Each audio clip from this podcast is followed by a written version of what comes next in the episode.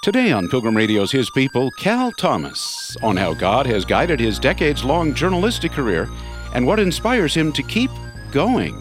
Well, there's a wonderful line in that uh, movie Chariots of Fire, which was the Best Picture Award winner in 1981, uh, where uh, the character playing Eric Liddell says uh, to his sister Jenny, I believe God made me for a purpose, for China, as a missionary, but He also made me fast. When I run, I feel His pleasure.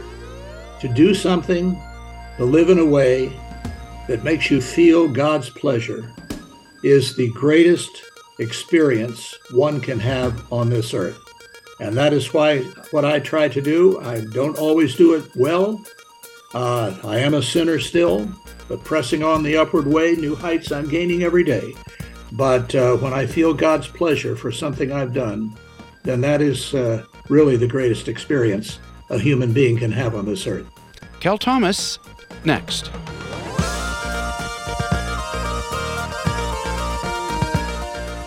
For decades now, through radio, TV, and his widely read newspaper column, Cal Thomas has offered incisive, humorous, and often corrective commentary to our social, political, and religious conversations.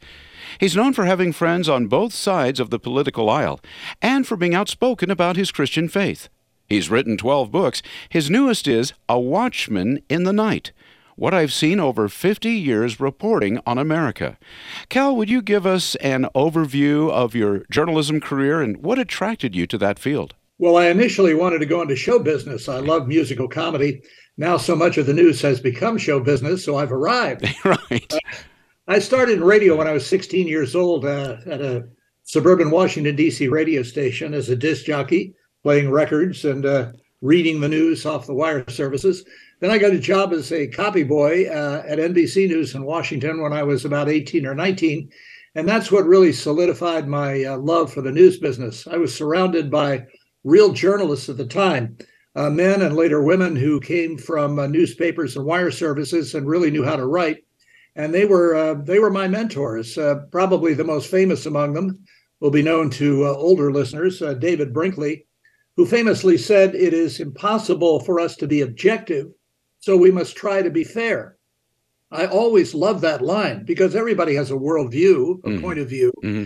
and uh, and to be fair is uh, the highest calling of journalism. But that's gone out the window now, where everything is uh, seen through the prism of secular progressivism, uh, unfortunately, and and begins with a narrative that um, you know Republicans and conservatives are bad, Christians are trying to take over the country and and create a theocracy and they constantly look for the extremes that uh, ratify their prejudices, and it's really unfortunate. So I've been trying to fight against that for the last 40 years, and I picked the uh, title, "A Watchman of the Night," from the Old Testament, where the ancient Israelites put a watchman on the wall to look out for invading armies, and we're being invaded not by an actual army, but by uh, ideas and behavior patterns uh, that God has called an abomination so uh, things aren't looking too well for the country at the moment. Well, Cal, how did you, as a broadcast journalist initially, move to being a print columnist and particularly one that's conservative? I mean, there are not many of those in such an oh. environment.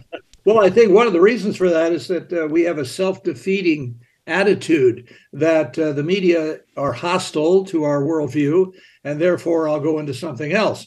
Well, that just creates a vacuum in which uh, the secular progressives are more than happy to uh, to invade. Uh, I took a different uh, view. I thought, uh, you know, if God was calling me to this, He would open the doors, and He did. Uh, I wrote a book in 1983 called Book Burning about censorship from the left. 1983 was the 50th anniversary of the Nazi book burning in Berlin. Mm. And the media were full of stories of supposed right wingers, religious fanatics trying to ban books and all of this other stuff. So my book was about censorship from the left. And uh, I'd never written a newspaper column. Uh, as you suggested, all of my background was in broadcast. So I said, well, maybe I'll just write a column. And I did. And I sent it off to what I thought would be the least likely paper in the country to print it, the New York Times. Mm. And uh, they did print it, and they got a ton of mail, mostly negative. And then I wrote another one for the Washington Post and they printed that. I wrote another one for the LA Times and they printed that. And I said, Lord, what's going on here? This is ruining my talk on the bias media. but I collected all of these, sent them around to various syndicates, and they all turned me down. Then I remembered a man I'd met when he was a White House fellow in the Lyndon Johnson administration. His name is Tom Johnson, and he kindly did the introduction for this book, A Watchman in the Night. He was then the publisher of the LA Times, and he said, uh, Well, you may be right that there's a lack of good uh, conservative commentary. Next time you're out here, let us know. I'll set up a meeting with our syndicate people. So I prayed about it and I asked God to do a greater miracle than Moses parting the Red Sea. I asked him to part, part the liberal mind. And I went to lunch with the two top decision makers at the LA Times Syndicate. And uh, one of them asked me, I said, Hey, uh, I hear you're a Christian, are, are you? And I said, Oh boy, now what do I do? And maybe remembering my prayer that morning about uh, how I would honor God if He gave me this opportunity, I said yes and spent about a minute or two telling them how Jesus Christ had changed my life. Mm. And immediately he turned to the other person there at the lunch table and said, uh, Isn't so and so leaving us in uh, April? And she said, Yes, I'd forgotten. And he said, Can you do two columns a week for us beginning April 17th? And um, I really believe that uh, in that verse I have on the back of my watch, uh, 1 Samuel 2.30, he who honors me, I will honor. And I've, I've tried to honor God with my gift and my testimony for my media colleagues and others. And I think that's why he's allowed me to uh, be successful in this realm. Mm. What is the goal or the mission of your column? Well, I always begin with the uh, belief in a standard. You know, we have quarts and pounds and inches and feet. These are standards for measurement. And uh, I don't know of anybody who goes to the grocery store and picks up two gallon jugs of milk and tells the checkout person, I only want to pay for one because this is my standard. Uh, we have we have standards that work. We have relational standards. We have economic standards. Look at this nearly thirty-two trillion dollar debt we have now. No nation has ever been able to survive with this kind of debt, or open borders, or the loss of a shared moral sense. And all of those things have invaded us. And what I try to do in my column, not every one, but I've written over 4,000 over these almost 40 years, mm. to remind people that a standard exists and that when embraced, the standard works.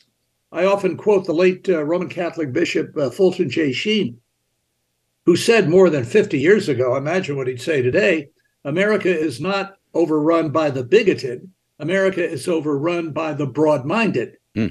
Anything goes now and you see the inroads made by the lgbtq plus crowd in virtually every area of culture. And this is what happens to a nation that forgets god.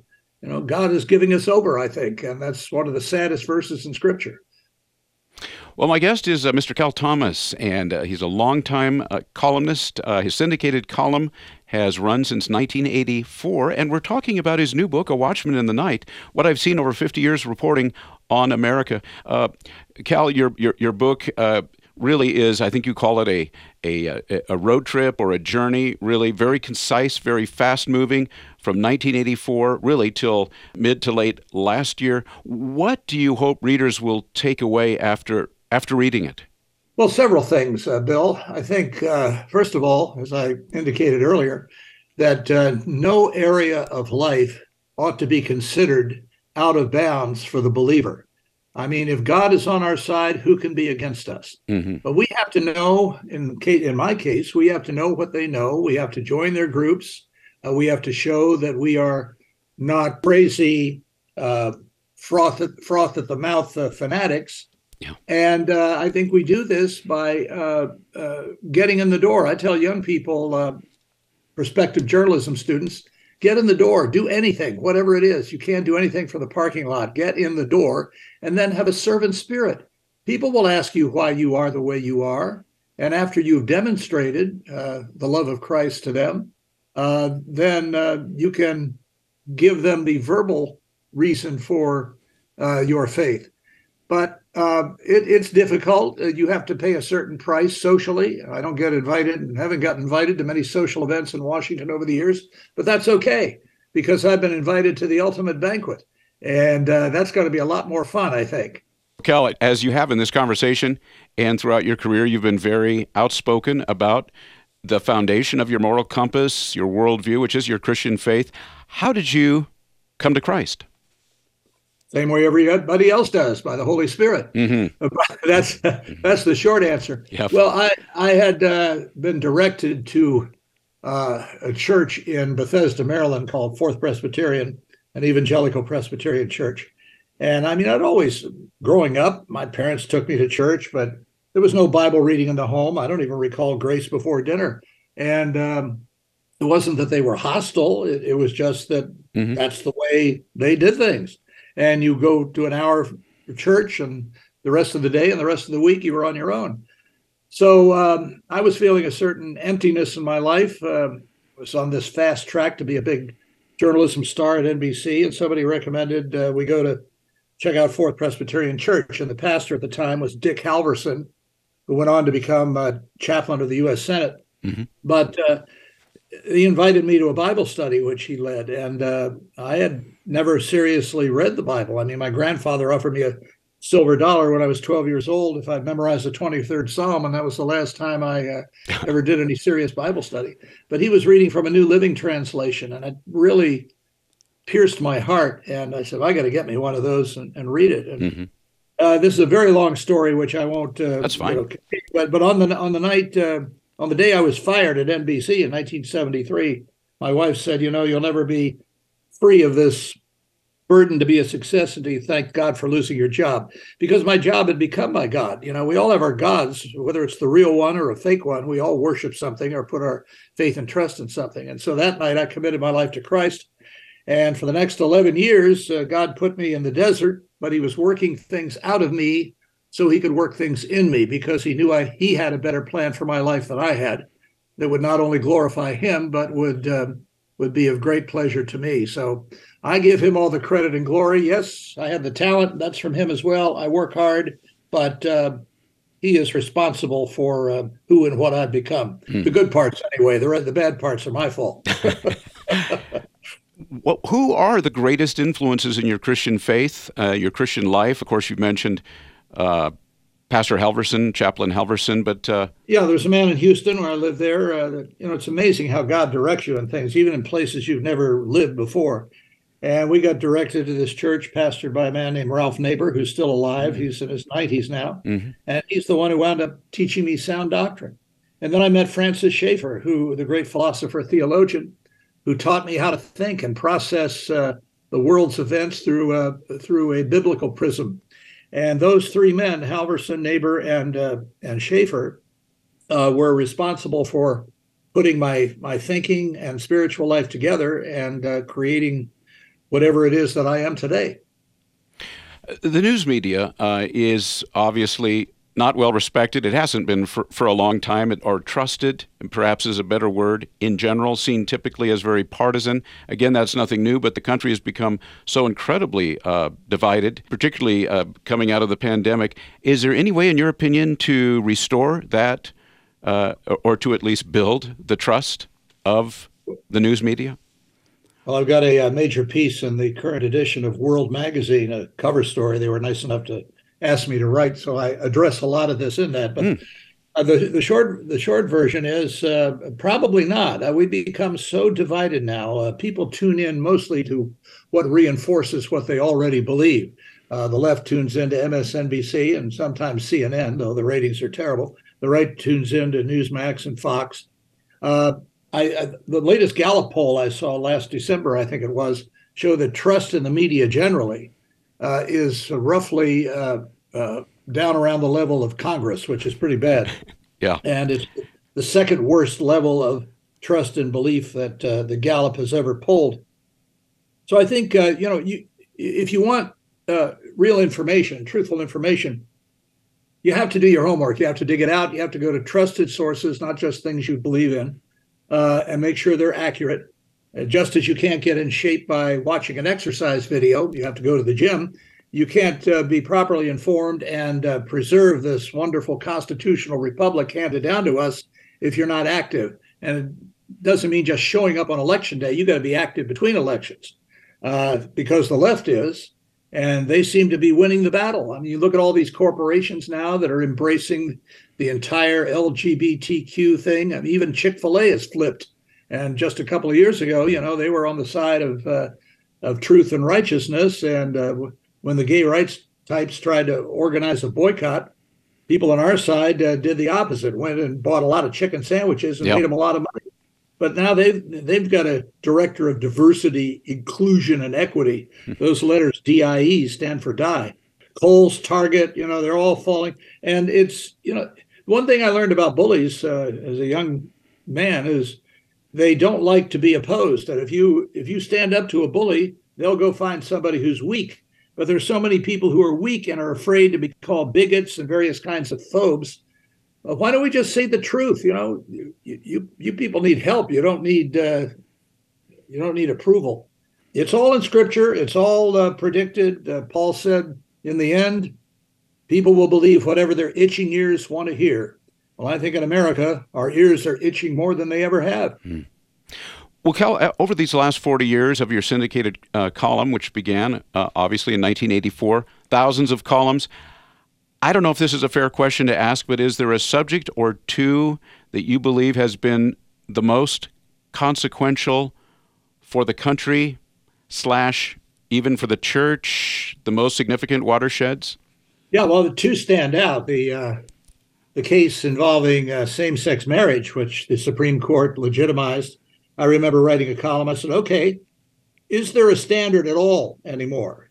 Uh, you know, Mitt Romney had said once uh, after that decision that if things keep going the way they're going, you'll be allowed to marry your dog, and uh, he was widely mocked for that. But now you have a town in Massachusetts that has approved polyamorous relations, three or more people male, female, any combination, and uh, they're to be treated the same as traditional uh, opposite sex married uh, couples.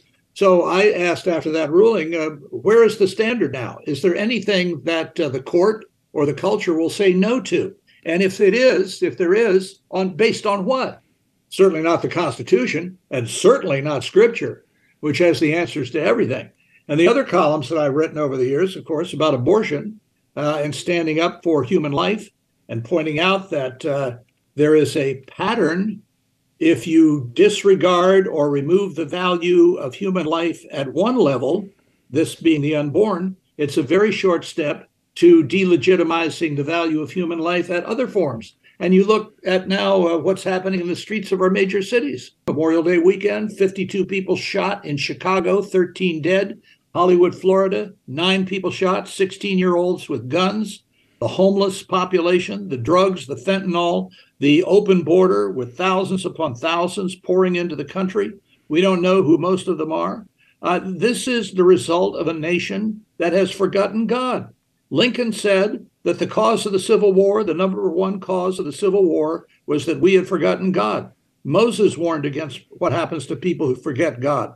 Jesus warned about it. Paul warned about it. We've been warned over and over. Solzhenitsyn said the number one reason why the Communist Party, the Soviet Union existed was that the Russian people forgot God.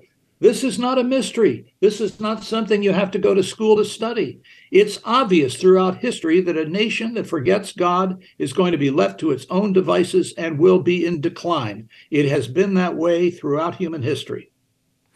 Kelly, you have had friends from both sides of the political aisle. Uh, you've written about that. You've been friends with uh, the late Senator Ted Kennedy. Do you, do you have a favorite uh, person or two from the other perspective? I know you also wrote a column with Bob Beckel uh, with USA USA uh, Today for a number of years, where you both went back and forth. Can, can you talk about that a little bit? And how did well, you how did you do it? Well, Bob is my dearest friend. You know, Jesus dined with publicans and sinners. I like to say he dined with Republicans and sinners just to get a laugh. But uh, he hung out with uh, the tax collectors, the prostitutes, the people who needed him, the people who, uh, you know, as he said, uh, the, the, the, sick need help, not the not the well, and uh, he meant the spiritually sick, of course. So I think uh, you know we should follow his example. And we, I've been given an opportunity to uh, penetrate uh, the news business and to know some very very talented and, and wonderful people who became great friends. the, the the nice thing is if you don't judge somebody and by their uh, belief system, by their worldview, and seek to know them. You know, Bob used to say uh, at the end of our dog and pony show when we went out and did our common ground program, uh, sit down with somebody uh, you don't agree with, somebody on the other side or different party, and just listen to them. Listen to them, see how they came to their point of view. And by doing that, you will gain the right to be heard yourself. And you know, when when Bob and I, who had known each other for years before I had the privilege of leading him to Christ, um, we we would uh, we would sit down and actually talk through things and see some benefit of the other person's point of view, and then come to a uh, conclusion that actually solved a problem and moved the ball forward. The dirty little secret about Washington is that if a politician actually solves a problem, he loses the issue. Mm. This is why Social Security and Medicare have not been reformed. Uh, the Republicans are afraid to touch it because the Democrats will demagogue them. And uh, the Democrats don't want to do it because uh, they got so many people hooked on government. Last uh, December, during open season on Medicare supplement programs, the three words that were in every single one of these ads were free, entitled, and deserve. Now, think about that free, entitled, and deserve. When I was growing up, I was taught inspiration, followed by motivation, followed by perspiration, improves any life. But now we are into this envy, greed, and, and entitlement unholy trinity, where if you make $2 and I make one, it's not fair and you owe me. How many times do you hear the left railing against millionaires and billionaires and the wealthy and corporations and all of this stuff? I mean, the wealthy are the ones who uh, hire people, provide jobs, you know. And so we've got half the country paying taxes and the other half living off of it. Cal, going back uh, prior to your syndicated column, 1984, for a time, for a stint, you worked with Jerry Falwell and the Moral Majority, uh, and and but later you and Ed Dobson wrote a book called Blinded by Might, uh, which you expressed concerns about the blending of the interaction of religion and politics. Can you talk about that a little bit? And and do you still share those same concerns today? Well, I do, and I think it's uh, gotten worse. You just look at uh, the evangelical uh, almost worship of Donald Trump. Now, these are some of the people who said about Bill Clinton uh, that uh, character matters, and that they they thought that he um, disparaged the presidency by his uh, behavior with Monica Lewinsky and other women. And then when it comes to Donald Trump, who has done that and much more, in my view, they seem to forgive all of that. So I call that a power uh, a, a deal with the devil. Um, I uh, I think it's, uh, you know, when Jesus said, My kingdom is not of this world, when standing before Pontius Pilate, that was the most powerful church state statement ever made, unless you go back to King David, who said, Put not your trust in princes and kings or in mortal flesh that cannot save. Mm. Uh, so I think a lot of us uh, who are believers and who are conservative in our politics are making the mistake of, um, uh, of focusing too much on Washington and not on, uh, not enough on the tools that Jesus has given us, uh, which are far more powerful. And what are they? Love your enemies, pray for those who persecute you, uh, visit those in prison, feed the hungry, clothe the naked. Not as a social gospel, but as a demonstration of God's love uh, for the body. So their greater need will be addressed, which is uh, spiritual, not economic or political. Mm. Yeah, the subtitle of that book Ed and I wrote uh, was Why the Religious Right Can't Save America. But we've seen this before in prohibition, that didn't work. We've seen it in the uh, uh, in other movements. It doesn't mean that believers shouldn't be involved in the political and civic life of the country, but that their priorities ought to be in the proper order. Uh, again, uh, are, what are we doing to help Jesus, if, if he needs help, build his kingdom, invest in his kingdom, rather than the temporal kingdom of politicians who never seem to live up to their promises. Is the so-called Christian nationalism of today the the new moral majority? I, I always like to ask people to define their terms when they use things like Christian nationalism. What yeah. does that mean? Yeah. Um, you know, the, one of the, the positive things about the moral majority, and I was only there for a little over four years, the only non-journalistic thing I ever did, was that uh, we got people who had eschewed politics, who hadn't voted, who hadn't been involved in the civic life of their country, uh, re-involved, and that's a good thing. Mm-hmm. Even finally, people like the leftist Catholic prelate Father Robert Drinan uh, acknowledged that conservative religious people had a right to participate in the uh, in the uh, politics of the country. Well, how nice of him. Uh, but yeah, I got to have the right priority. Yeah, according to you, your priority. But um, So I, I think that uh, you know we have to look at this the way God looks at it, and the way God looks at it, He sits in the heavens and laughs. The psalmist tells us at our puny attempts to fix ourselves. Our primary problems in America, indeed in the human race, are not economic and political, they're moral and spiritual and have to be addressed on that level. And when they are, you take a look at the 1857 revival with thousands upon thousands of people being converted, even in New York City, after what J. Edwin Orr, the author, called a concert of prayer. Uh, that's where the real solution is. The outcome of that revival was reduced crime, uh, reduced drunkenness, all the social ills of the day were addressed. And uh, it was fantastic if you read the history of it. That's the route to a better life and to a better nation. Cal, I know I have to let you go here in just a moment, but you've been working, you've been engaged at a point in your life where most have turned to, if you will, more leisurely activities. What inspires you to, to keep going? Well, there's a wonderful line in that uh, movie Chariots of Fire, which was the Best Picture Award winner in 1981, uh, where uh, the character playing Eric Liddell says, uh, to his sister, Jenny, I believe God made me for a purpose for China as a missionary, but he also made me fast. Mm. And when I run, when I run, I feel his pleasure. To do something, to live in a way that makes you feel God's pleasure is the greatest experience one can have on this earth. And that is why what I try to do, I don't always do it well. Uh, I am a sinner still, but pressing on the upward way, new heights I'm gaining every day. But uh, when I feel God's pleasure for something I've done, then that is uh, really the greatest experience a human being can have on this earth. Mm. And advice or encouragement for us as believers in being what you've attempted, of course, to be in your career of journalist, salt and light in our spheres of influence. Well, that's right. And salt is a preservative. And uh, I think of something uh, Ted Koppel, the former ABC anchor, once said. He said, Truth is not a polite tap on the shoulder, truth is a howling reproach. Mm. When we water down truth, we have no power. It's like thin gruel. And so I think as believers, we should speak the truth, yes, in love, but and not sounding um, more righteous than we should.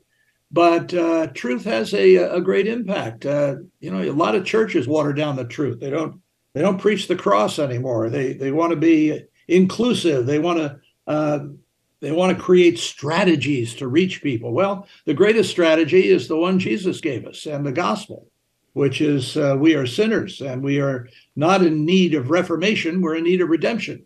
And the only way that comes is through the cross of Christ repentance and uh, seeking his forgiveness. Mm. And finally, Cal, so much has gone, uh, at least many people believe, off the rails in our culture. The decline of faith among younger generations, much more. And you've touched on many things. How do you feel about the direction or the future of our country? Well, if we're going to have any hope of rescuing the country at all, and I don't know if we will, but if we if we are, we have to get our children and grandchildren out of these uh, indoctrination camps known as the public schools. I mean, they're promoting drag queen story time in kindergarten. They're promoting critical race theory. Uh, they are rewriting the history of this country. Uh, and by the time you get to universities, and why would you send your kids to some of these universities? Uh, they their their conversion to the secular progressive worldview is largely complete. I mean, we don't send our soldiers to China and Russia to be trained. We train them here. But so many Christians willingly send their kids into the public schools and are shocked to find what they get out of them. Um, well, I want my kid to play sports. Oh, really? Is that in scripture? I don't see it anywhere. Uh, or I want my child to be an ambassador for Christ. Well, I've known a lot of ambassadors, but I've never known any that are eight years old. You got to train up a child first properly, equip them properly with the whole armor of God uh, because they're going to be sent out uh, as sheep among wolves. And you can't do that in a government school or university system. So get them out, either homeschool them, put in a good Christian school, or uh, you know, other some other private school where they'll they'll learn things that will really benefit them. You've been listening to His People on Pilgrim Radio. Many thanks to our guest, journalist Cal Thomas, author of A Watchman in the Night What I've Seen Over 50 Years Reporting on America. You can read his columns at calthomas.com. Coming up on tomorrow's program is Pat Nemmers with thoughts on experiencing the joy of ongoing humility. The fact that you're willing to express your humanness, your struggle, your gratitude for God bringing people into your life that helped you see see yourself better because you saw God better. Those are all ways in which we cultivate humility after our humiliating circumstance. And I think it's necessary in our life. That's tomorrow at this same time, right here on His People. Thanks for listening.